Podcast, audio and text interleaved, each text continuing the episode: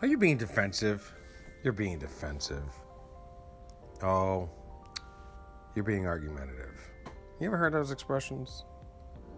Um, I contend that there are two types of arguments you can never win. And that is when somebody um, labels you being as being defensive, because they say, you know, maybe they bring some sort of criticism to your place and you respond in a loving manner and just say, you know, oh, I didn't mean to do that, or whatever the case may be. And then they go, you're being defensive. You can't respond to that and say, I'm not being defensive, because then you're being defensive. See? Checkmate. The other one is being argumentative. So you lose this one no matter what you do. If you say something or if you say nothing, you lose. Because if someone says, you're being argumentative, and you go, I am not being argumentative, or I didn't mean to be argumentative, they go, see, you're, you're responding. Any kind of response is being argumentative. And if you say nothing, then you're accepting the premise of their comments as being true. I don't know. We think about these things from time to time. Um, words matter. So, you know, I always think it's funny when somebody says, You're being judgmental. So they are judging me as being judgmental. Um, so, or judging somebody else. Oh, he's so judgmental. Well, what did you just say? You're just judging him. So, just some thoughts for the day. Are you being defensive? Don't be defensive. Don't be argumentative. Uh, I hope you have a good day, and I mean that.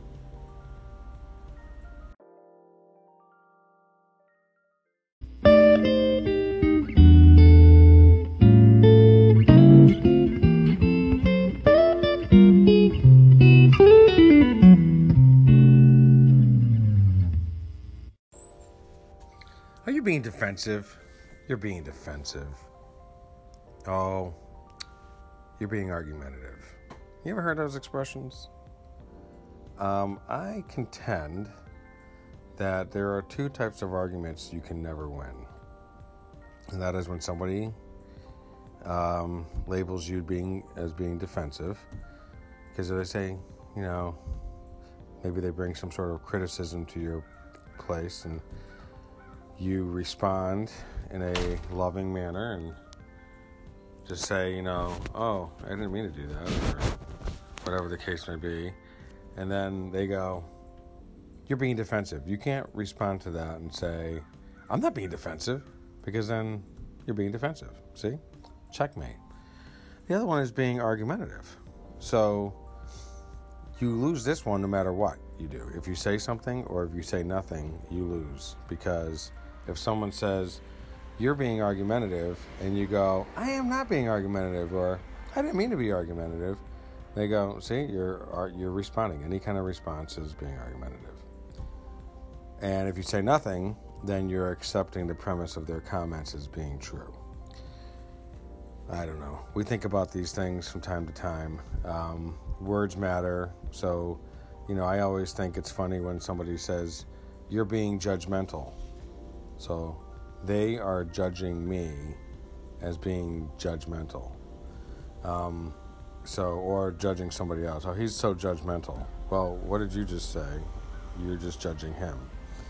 So, just some thoughts for the day. Are you being defensive? Don't be defensive. Don't be argumentative. Uh, I hope you have a good day, and I mean that.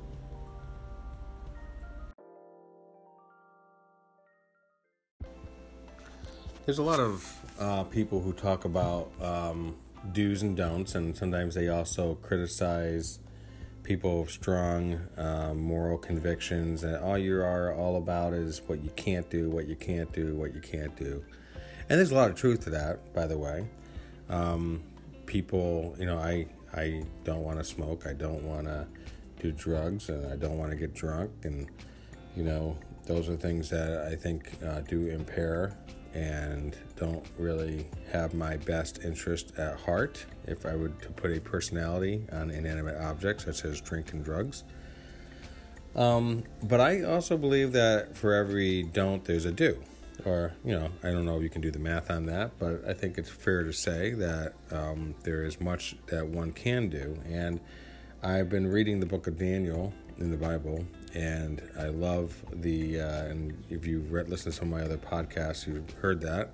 And so there's this law of replacement that usually goes on I heard one person talk about that when God takes out a boulder, or when you take out a boulder when, in your yard, you know, instead of it just being this big gaping hole of what used to be there, you why don't you put in a pool? I kind of like that.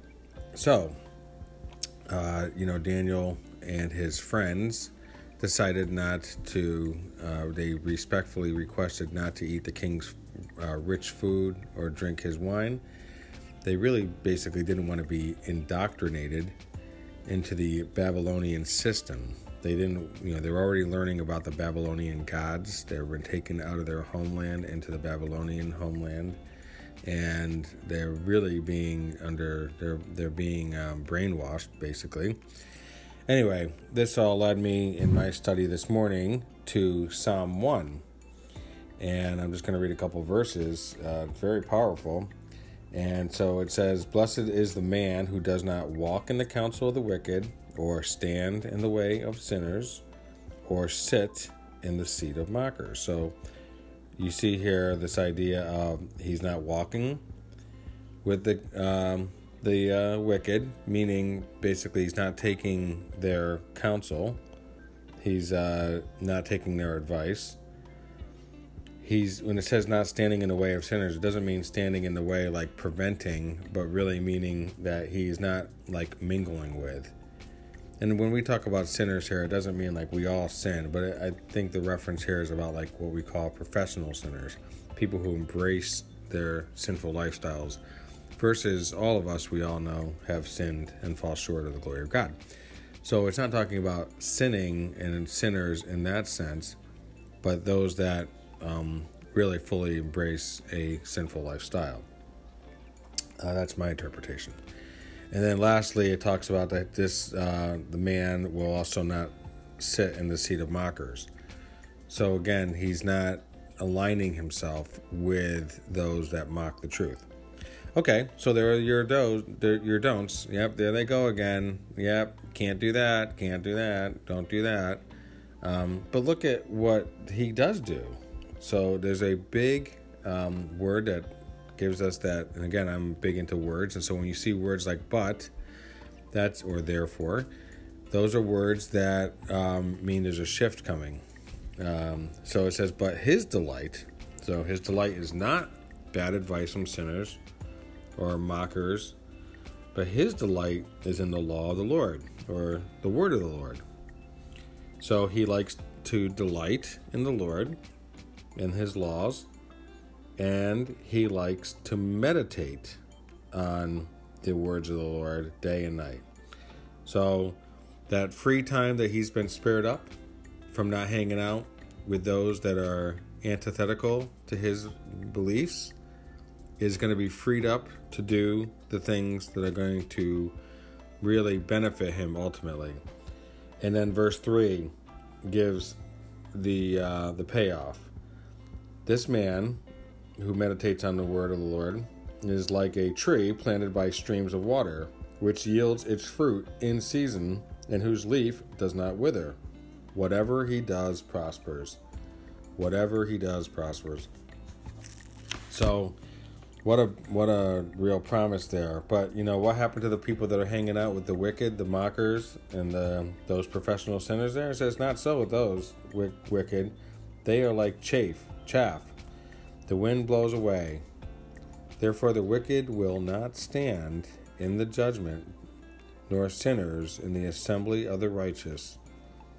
So that says, The Lord watches over the way of the righteous, but the way of the wicked will perish. So it's about being a stranger in a strange land. That's what I love about Daniel, the book of Daniel, is though even though they were um, you know, they had their ego stroked by being well known for their looks and their brains and the way they um, handle themselves and, and interact with people. They didn't let it go to their heads. and they still stayed true to who they were and to their Lord. And so that's Psalm 1 that I read from, and I hope you have a great day.